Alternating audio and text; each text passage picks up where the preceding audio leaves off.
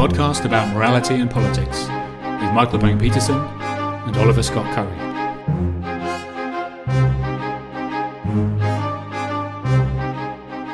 Okay, welcome to episode two of The Map, a podcast about morality and politics where Michael Bang Petersen and I, Oliver Scott Curry, try to figure out what's going on in the world, in the world of morality and politics.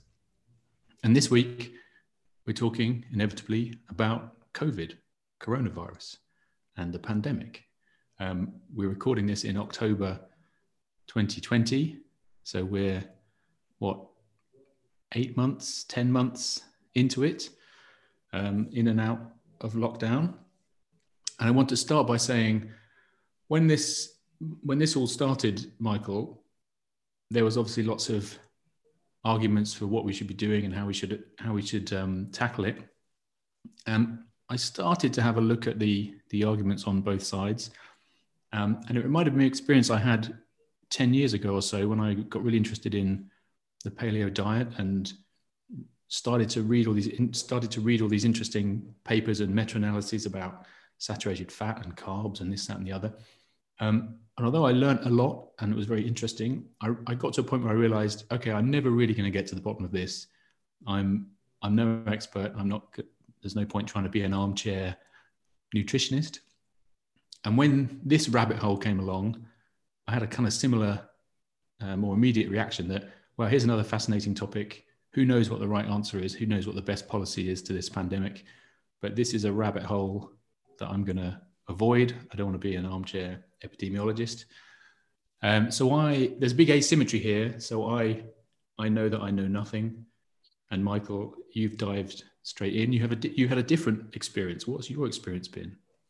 Uh, yes, so uh, I I, uh, at least uh, took took the uh, very opposite uh, path in some in some ways than you, and and I am so I dived in and I'm now leading the largest Danish social science project on, on COVID uh, and trying to understand both the behavior of Danes and uh, uh, other people from other countries, their, their behavior as well.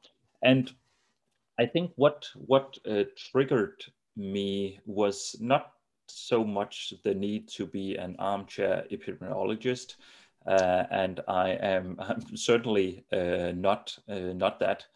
Um, but I, what triggered me was that I saw something that I very much knew was wrong uh, from my social science uh, background. Uh, and I'll, I'll, come to that in a in a little bit, but uh, the, the way that I have tried to approach uh, the pandemic uh, and the overall crisis is exactly not as an armchair epidemiologist, but by trying to say, well, a pandemic is uh, not just a medical crisis, but is just as much a crisis of communication and a crisis of leadership. And, and that is the sort of uh, that is, is crucial uh, social science curriculum. So it's it is very important, I think, that uh, social scientists uh, do speak uh, up and and do have a role in in the overall uh, management of the pandemic. And and what and I'm very glad very glad you did, Michael. Uh, well, uh, thank you very much. Um, it is a time-consuming beast, though. Um, but so what what particularly triggered me uh, was, of course, the the Danish case because I am a Dane and I'm here in uh, in Denmark. Uh, but I think that the Danish experience uh, is uh, is sort of similar to what has happened uh, many other places, and that's the underlying idea that you need to fear the public, and that you need to uh, fear that the public panics when it is uh, when a crisis uh, comes. And I think this was very clear in the Danish communication. Is that and is that the thing that you thought was wrong at the outset of all this? Yes. So that was uh, that was basically what got me into it, and it's um, it's kind of a bizarre story uh, how how I ended up doing this research, um, but what, what I saw in the official communication, like in very early uh, March and in late February from the Danish uh, authorities, was that uh, okay, uh, this might be bad, but uh, most importantly, uh, don't panic. Mm. And I, what sort of triggered me by that was that because they had this notion that by all means we cannot sort of activate panic then it meant that they weren't actually telling the truth about the scenarios uh, that they were operating with. Uh, the, what they being the, the, Danish government? Yes. Yeah. Uh, so that was my my pretty clear impression, and I. At, at least, like I was reading the official um, reports from the World Health Organization uh, on what happened in Wuhan, and I'm pretty sure that the Danish and other authorities were doing that um, also, and and from that, it it does suggest that there was reason to uh, to take uh, some serious uh, precautions, uh, but they weren't really sort of telling that uh, upfront. And I see, I, I think the situation was pretty similar in in uh, the UK, and uh, and Trump has admitted that the situation was exactly the same the same in in in United uh, States. We didn't. He didn't want the, the markets to panic. Yes, uh, yes, exactly, exactly. Um, and and basically, um, I, uh, I I ranted about this uh, at home uh, until my wife uh, got tired uh, of that. What, I... what was what was the rant? The rant was the the government's not telling us the truth. They're too worried about people panicking. They they must be keeping something behind, keeping something back they should not worry about people panicking and they should tell us what's going on? So, uh, sort of that, but with uh, uh, less of a conspiracy uh, theory uh, angle and more that they are operating on uh, false impressions about the public and that they are sort of not necessarily holding back information, but more like trying to downplay uh, the potential uh, consequences. And, and this idea, so this is a kind of common idea, right? That um, like the like the madness of crowds, yes. and that people that people panic. So, is that is that something that you knew the literature on? Yes, so I, I've been been uh, doing research on Danish public reactions, uh, doing terrorist attacks, uh, and uh, one of the uh, latest huge uh, sort of foreign policy crisis in Denmark, the so-called Mohammed uh, cartoon crisis, which unfortunately, again, as we speak, is is relevant because of the beheading in in France. But and what what our conclusions were back then was that people are fully able to navigate in a calm relatively rational fashion doing these kinds of uh, crises if uh, the political elites uh, sort of uh, communicate in an appropriate fashion. So where where does the idea that crowds are mad come from? I, I think that is very uh, that's a very very good question, and sometimes I sort of uh, blame people like me, the political mm-hmm. scientists, uh, like we we spend an awful lot uh, of uh, time in lectures talking about how little people know about politics, how sort of incompetent they are in navigating uh, the world of politics, and and at least here in Denmark, the the students that we have in political science are the students that go into politics and who take up key positions in bureaucracy. So in, in a way, I sort of cannot blame them for, from having this perspective because this is what is being taught at universities. But it's not exactly the same thing. I mean, saying the electorate is ignorant is not the same as saying the ignorant is sorry, the electorate is uh, inflammable. Um, but is there some kind of oh, you know, the the hoi polloi, the unwashed masses out there, they're they're stupid and crazy, and they'll just go yeah, like they're they're stupid and emotional.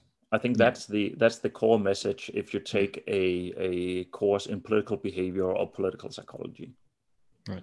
And I and again, one of the joys of this podcast is not having um not over preparing, so I haven't over prepared, but I've certainly um, come across a few articles that I'll put in the, the show notes uh, um, making similar kind of points about natural disasters and things like that. So th- there is a, I don't know, to call it like a, a, lay intuition that in a natural disaster, it'll be anarchy and people will go mad and there'll be looting and there'll be, um, you know, it'll be dreadful.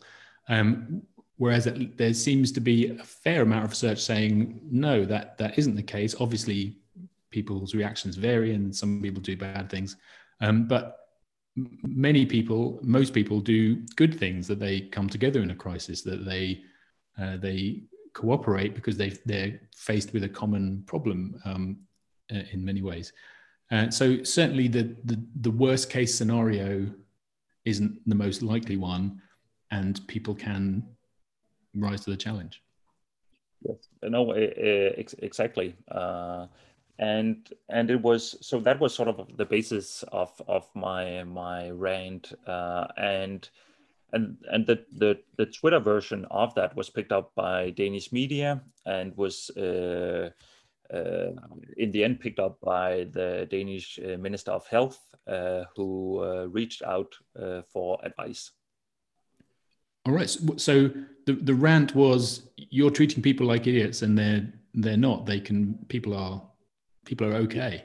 Exactly, and that uh, concern and worry is is uh, is actually a productive emotion during a crisis. Uh, of course, you don't need uh, sort of. Uh, you, you need balanced communication. You need them to be motivated to do something about the problem, but you also need to instill sort of uh, efficacy and, and optimism. So you need sort of this balanced type of communication where you're saying, well, we have a massive problem that we need to do something uh, to deal with, but then you also need to tell people what they uh, can do in order to mm. handle uh, the risk. So you need to sort of have both sides.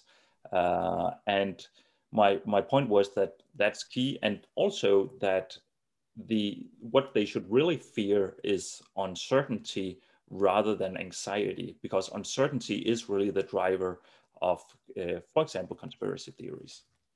Mm. So you have, I mean, you have to treat people like grown-ups. Exactly. And, all right. So okay. So you're now you're in touch with the Danish health minister, um, and so what? How did that? What happened next?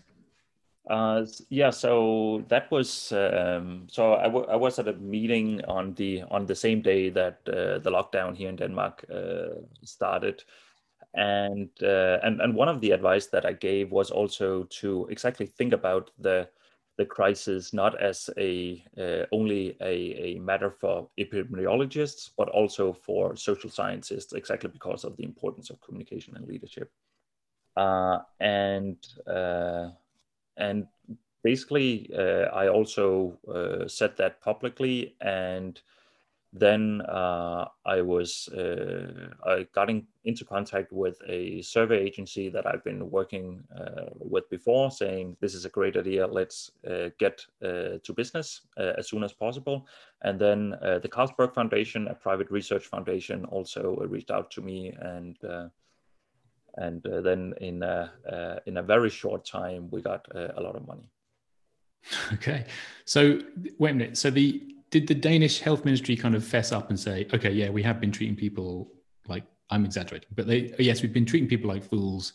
You've got a point michael. We want to do things differently.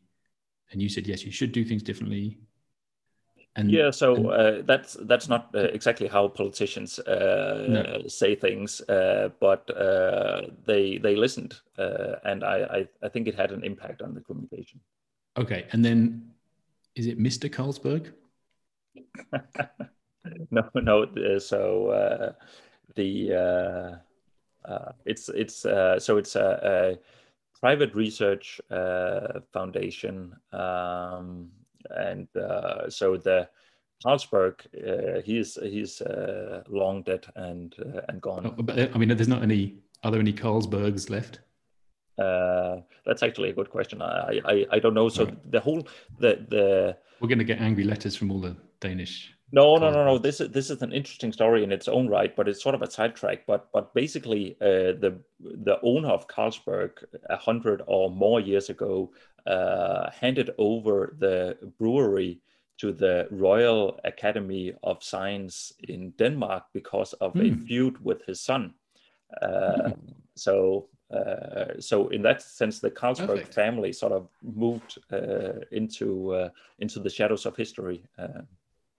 well, I never. So so the the beer is paying for science. Exactly. Kind of. Okay, so you had a receptive audience with the Danish Health Ministry. You said, okay, let's get to work. So what what was the work? What did you? What was your research question?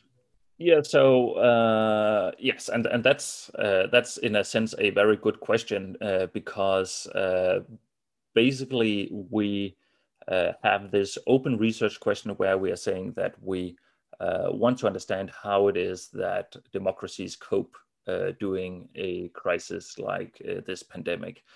Um, but but this was a, a grant proposal that was uh, written in a matter of hours uh, and uh, no sort of elaborate theoretical uh, developments, uh, but rather saying this is important. We need uh, data and we need as much data as we can. And we need that both for in order to sort of navigate through the crisis now in order to do research on what is happening now and also for history uh, to sort of document what happened.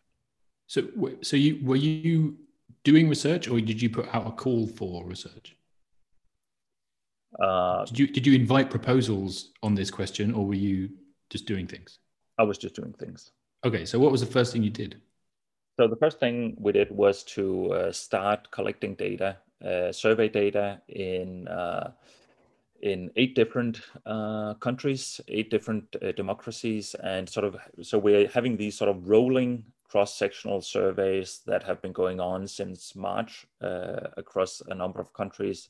Then we began scraping. On what? Question surveys on what?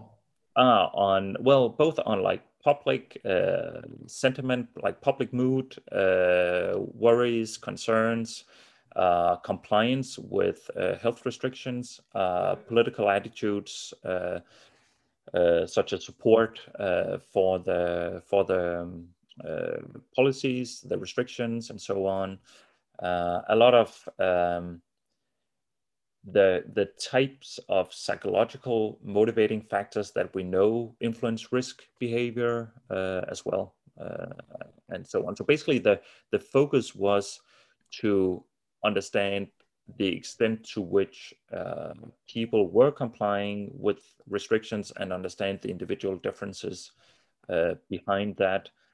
Um, that was sort of the main focus, but also uh, and the mental was it health. Just, and was it just sort of you're just tracking these levels, or were they were you testing interventions like oh this this group had this kind of message and they ended up more or less anxious and this other group had a different kind of message or different approach? Yeah so the the, the basic idea in the project is to uh, focus more on developing time series. So basically just collecting a huge amounts of, of data on uh, over time. So both from the media from the government from social media from public opinion surveys uh, from also from uh, Facebook um, in, in terms of, of mobility, uh, like how it is that people sort of go around in the world. But but we're also having sort of more focused specific studies where we we test particular interventions or do experiments but like the sort of uh, backbone of the project is just sort of this uh, data collection of the same types of measures over time. Okay, so forgive my ignorance, but if like at the end of this, you're going to have 12 months of data on, for example, how anxious people are about COVID. Yeah. And it's kind of kind of kind of going to go up a bit and down a bit and uh, wiggle around a bit and hopefully go down. What are you what are you going to do with that? So one of the key things that we are, are interested in is, for example, uh, how it is that information flows uh, work doing uh, or in a democracy. Uh, what what happens when a uh, when a government uh, impose a restriction? How does that influence behavior uh, through the media reporting, through the social media attention it generates, um, and so forth? So so in this in this twelve month, for example, data series, you've got points in there when okay at this point the government did this campaign or this or this new lockdown came into effect, and you can uh, with the usual caveats, you can kind of see what happened next. Exactly. So okay. it, and, then, and then you can presumably you can compare that across different countries who did different things at different times. Exactly. So that's that's that's the basic idea. Okay. And which what are the other which countries is it? So it's uh, Denmark, it's Sweden, it's Germany, it's France, it's Hungary, it's uh, Italy, it's United uh, Kingdom, and it's uh, United States. Okay, and I know you obviously haven't finished yet, but are there? What have you discovered? So I think I think one of the uh, the key findings uh, that we have at at this point is, uh, for example, doing the um, uh, doing the lockdowns, then we are seeing a rapid change uh, in behavior uh, across all countries. And one of the interesting things is that that seems to be pretty independent of uh, of the actual restrictions uh, imposed in a given country.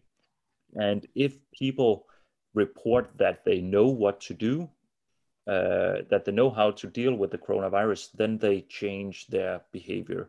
So it one, interpretation which we need to back up with uh, with uh, future science is that potentially there was two things spreading uh, across the globe in the spring. There was the virus, and then there was the idea of physical distancing.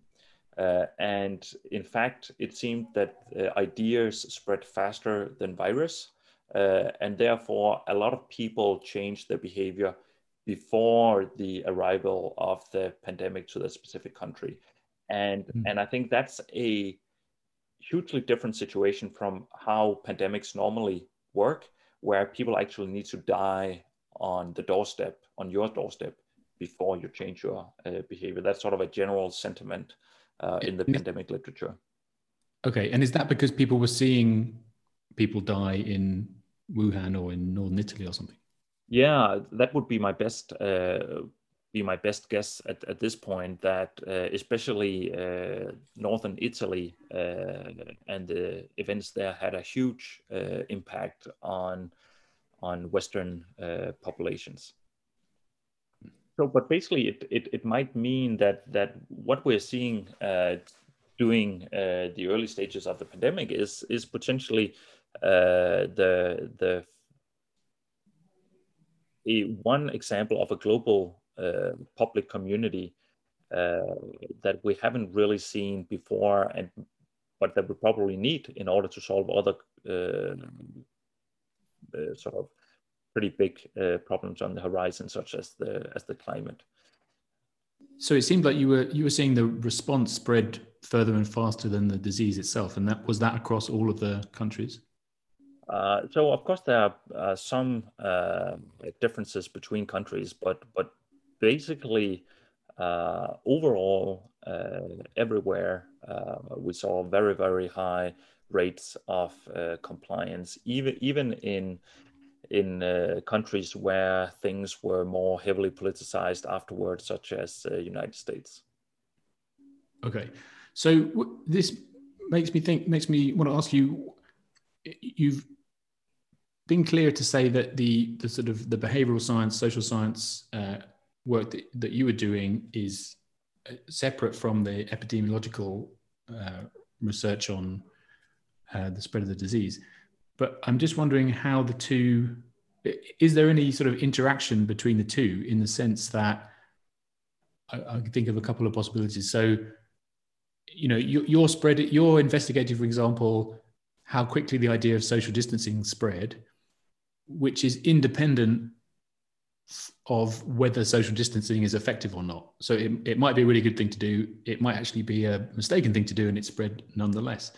Um, that's kind of maybe one end of the that's one way of looking at it. Um, another way is: is there any sense in which the the the the responses or the the the, um, the habits, the behaviors that spread were there was there was wisdom in the crowds in the sense that the, the behaviors that spread were actually sensible and effective ones and the ones that people so you know is it is it part of the behavioral immune system to to socially distance. Is that a very easy idea for people to pick up and and turns out to be an effective one? So what what's the relationship between the success of the spread and the effectiveness of the measure?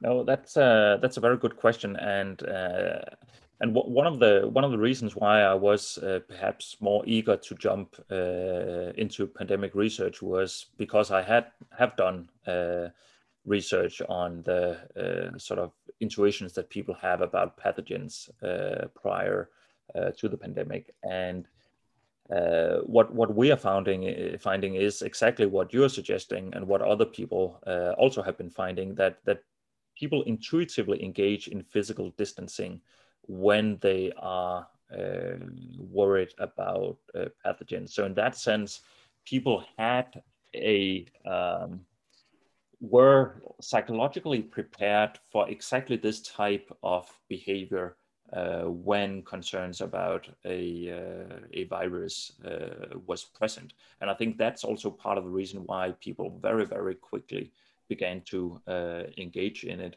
uh, and also why there are these uh, very interesting studies of how, for example, economic activity went equally down in Denmark and Sweden, despite the fact that Denmark's lockdown was much harder than in Sweden, and there are similar studies in in uh, in United States where similar states did and did not went into lockdown, but economic activity fell no matter what, and that's because if you if you have an activation of the behavioral immune system, then uh, you don't want to intuitively not interact with others.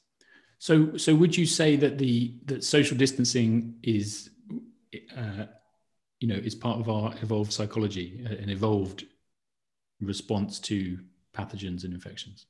I would say uh, for for sure, but we need to get the terms uh, accurate, uh, Oliver, because the mm-hmm. World Health Organization is now recommending the use of physical distancing rather than social distancing. Okay, physical. Okay, or dist- I I quite liked um, distance socializing was better than social distancing, but okay, physical distancing fine, or just let's just say distancing. Um, so it's plausible that that's part of our kind of evolved response to things like this? And is it effective? Uh, I think uh, all the all the data that we have do suggest that it is uh, is uh, effective because after all, uh, the uh,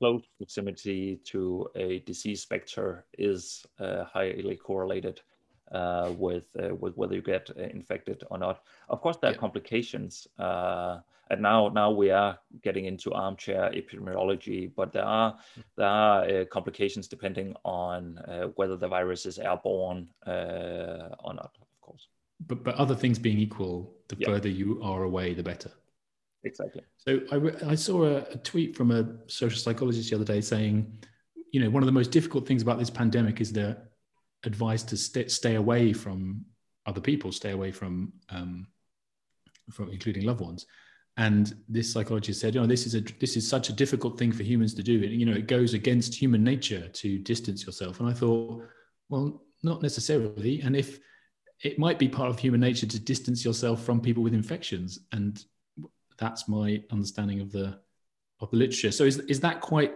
a, a well established, and including your own work, is that quite a well established finding? Uh, I I well, apparently, if uh, if uh, there are social psychologists who uh, haven't picked it up, then then there are still uh, someone who needs to be convinced. But I think, mm. I, I, think there's work it, to do.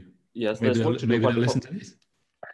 But I think I, I think the important uh, part is to make distinctions between different types of people. So it's very difficult for us to uh, distance ourselves from our loved ones uh, from like close friends and close uh, close family. uh, but it's very very easy to distance yourself from from strangers. Uh, and and the research that we have done on on sort of intuitive physical distancing before does suggest that that uh, concerns about pathogens do make you avoid strangers, uh, but not so much. Uh, in fact, not at all your own uh, your own family. And part of the reason okay. is that uh, from and from the the perspective of of evolution, there are some some different trade-offs like you you don't want to catch an infection from a stranger but but you might be willing to catch an infection uh, from from a family member if you can if the reason why you're catching it is that you're treating the person so mm-hmm. sort of we, we have a lot of uh, not just intuitive uh, or intuitions about uh, distancing, but we also have a lot of intuitions about healthcare and taking care of, uh, of, of, sick friends and, and sick family members. Okay, that's um, yeah, that's an important qualification that not all not all people are equal in that sense. And is that strangers is one thing, and then is that even more pronounced when it comes to out groups? See, now you're touching on a big unsettled question in the behavioral uh, immune system uh, literature because some people would argue uh, that uh, I I tend to find uh, that uh, that it's strangers of of all kinds. There might be some slight more or stronger effects from from outgroups, especially if they look unfamiliar. Uh, but but overall, if it's it's it's not as if the uh, behavioral immune system, in in my perspective, was built uh, with a group component uh, in it. And I think you have a paper on this, so we'll put this in the show notes and no doubt return to it in the future. So, um, with all this in mind, these here's two very big questions. So, well, well, so one question is you know there's a there's a view one view is that um, it it does you know governments huff and puff and politicians strut backwards and forwards and have this policy and that policy. But for example they don't they don't make very much difference. It's kind of froth on top of the coffee and you know the economy marches on one way or another and things happen. And although politics takes up a lot of our attention it doesn't have that much of a causal effect on what's happening uh, all over the place. So it, it sounds like one interpretation of your finding is that whatever, whichever policies governments put forward, um, it, it didn't really make, they don't really make very much difference to what the general population is doing or has done uh, in this case. It, how, how wrong is that uh, spin on what you've found? I, th- I think it's pretty wrong uh, because uh, I, I, think you're right in, in terms of like what happened in the in the early uh, phase of the pandemic. But but the problem is that the pandemic is uh, not a sprint; it's a marathon, mm. and one, one of the things that we at least can see in our data is that there is uh, very high degrees of um, uh, sort of skepticism emerging, uh, mistrust of the government uh, emerging, and I think that that is where uh, politicians do make a huge difference. The way in which they're able to uh, generate legitimacy and generate support uh, for the policies. And I think that will make a, a, huge difference in the long run and, and in the coming months uh, that that uh, when we are heading into a, a presumably much much worse uh, situation. Okay, so now I've got four questions in my brain. So quickly, which countries have done well and which countries have done badly, and what what is it that the good ones have done well? Uh, so we, we are we are investigating these uh, these eight uh, countries. So that's where I uh, that they, those are the ones I know the best. Uh, Denmark seems to be very, very high on support uh, for the government response. Part of that probably reflects that uh, there hasn't been a lot of deaths uh, from the pandemic. uh, but uh, maybe also uh, because of some good good advice on how to communicate. but um, we you're a confounder in this experiment. Yeah. Uh, but I, I, think one of the so United States uh, there is um, significant uh, mistrust to the government response, but also I think one of the one of the countries where things look most bleak is France uh, according to our data. UK is not good either, but, but France mm. really seems as if that there is very uh, high degrees of uh, mistrust. Uh, there's high degree of fatigue. Uh, there is a high degree of uh, support for like conspiracy like ideas about the government hiding stuff and I think that will spill over to what can be called the like the next phase of the pandemic, which is uh, the vaccine. Um, but is there like is there a relationship between so these kind of as it were subjective factors, how people feel about things, what they're doing? Is there a relationship between that and, for example, the death rate? So See, that that is that is uh, that that seems to be the case, but that's not uh, that's more on the basis of eyeballing uh, different graphs than from from hard uh, statistics. Uh, I I hope to have a very firm answer to that uh, question in in a year. But but okay. it does seem as if that's the that's the case. Okay, so so countries are varying. Some are doing better than others. What what are the good ones doing? Or to put it another way, what are your recommendations? What should countries be doing?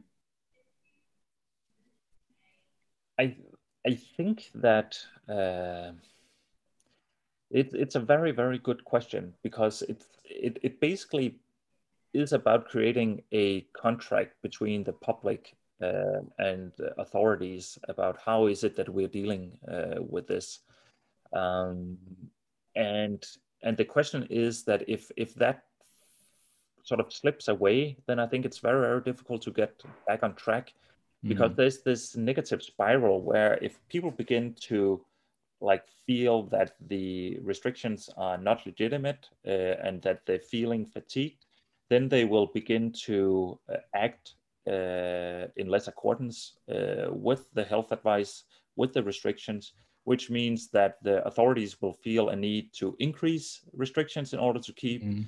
the epidemic uh, at bay, which just will create further uh, feelings of uh, a lack of legitimacy and further feelings of uh, fatigue. So there's this uh, very problematic negative spiral, and I basically don't know how to get out of it. What, okay, but how do you avoid getting into it in the first place? I think that is about uh, being uh, basically thinking thinking about this as a uh, much larger crisis than than just about the um, the, the, the medical uh, part of it. That that you need to uh, understand that this is this is about communication. This is about leadership. This is about a large number of other factors that people also care hugely about in terms of their mental health, their social relationships, um, their their um, their finances, and then you in some way need to strike a deal with the public. Uh, and the way to do that is to make sure that you know what the public thinks. So you shouldn't just track uh, infection numbers. You need constantly mm-hmm. to track public opinion. You need to uh, track public mood, and you need to react on the basis of it. Mm-hmm. Well, so and we need to treat people like grown-ups and you know check that they've they're following along and all that. Um so, i mean certainly what you were saying before about the spiral of mistrust that's i think that's probably um in a slightly less dramatic version was my experience. Like at the beginning of this in the uk uh, i was willing to give the government the benefit of the doubt and obviously it was a mad scramble and no one knew the right answer. And the lockdown was seemed like a sensible precaution to buy some time to figure things out. Um, and so so far so good. Um, and then, the, but there was a point in the, maybe in the middle of the lockdown that Boris Johnson gave a, uh, a speech where it was uh, sort of in the in the middle of it all, and he announced his first attempt at the sort of traffic light system of I don't know one, two, three, four, five levels. And essentially, and again, I don't know anything about the effectiveness of the different policies or you know what's going on behind the scenes. I only know what's presented. Um, but he basically flubbed this speech. He, it wasn't it, it was incoherent. I thought it didn't make sense. It didn't he didn't explain why he was doing what he was doing. That um, it it it didn't seem well thought through. Um, and at that point, I thought, ah, I don't, I no longer have confidence in what they're doing, and that's just a subjective thing. And, and ever since then, I've, I've, I've, my view has been, look, I, I don't know what's going on. Um, I'm not going to be able to figure it out. All I can do is follow uh, the advice and do as I'm told. But it um, once, like you say, once you've uh, once you've lost that trust, and you're, you're kind of going through the motions and doing what you know, trying to use your common sense to navigate the, the grey areas. Um, it's much easier to see the, the various policies put forward as you know as somewhat arbitrary or random or contradictory or they if they're changing from week to week you just think well what what, what difference is it for example what difference does it make if the pubs cl- shut at 10 rather than 11 or what, could it be 9 or you know if everyone gets we abandoned uh, pub closing time or made it flexible opening times a few years ago the rationale being that if you close the pub, all the pubs at the same time, everyone ends up on the street together. And once upon a time, they'd all have all have a fight. Um, now they've reimposed it, and they shut the pubs, and everyone turns out at the same time and mingles. You think this? Who's again? I have no idea whether uh, you know what is actually happening and what is working. But on the surface, it just looks like people, policymakers, just flailing around. Um, and irrespective of the effectiveness, that isn't that that's not going to inspire or encourage people to follow the guidelines. No, I, I think that's absolutely uh, true, and I think one of the one of the failings of of political leaders is also to sort of um, that that that I think both both politicians and medical doctors are trained in trying to instill confidence. But I think the problem is that you need to embrace uncertainty and you need to be very, very clear that you are acting on the basis of uncertain information. Uh, and and I think that's that's crucial to good uh, leadership in this uh, crisis because no one is doing knowing no one knows yeah. what's the right uh, thing to do. Yeah, I mean, if you say at the beginning, I mean, again, you have to communicate. You have to communicate sort of overly simplified, clear guidelines.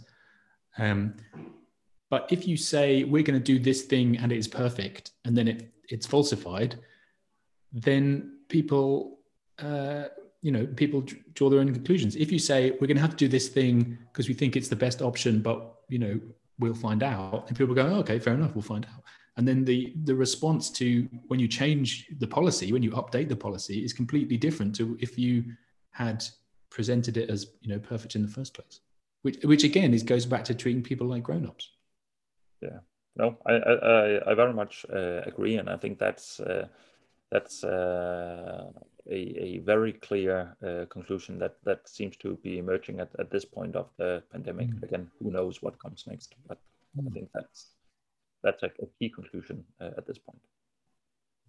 Okay, well, uh, there's lots, obviously, lots more questions to uh, to ask about this pandemic. Um, I think, unfortunately, we're going to get going to get the chance to talk about it again. Um, but for now, uh, I think we can leave it there. So, Michael, thank you very much for your insights.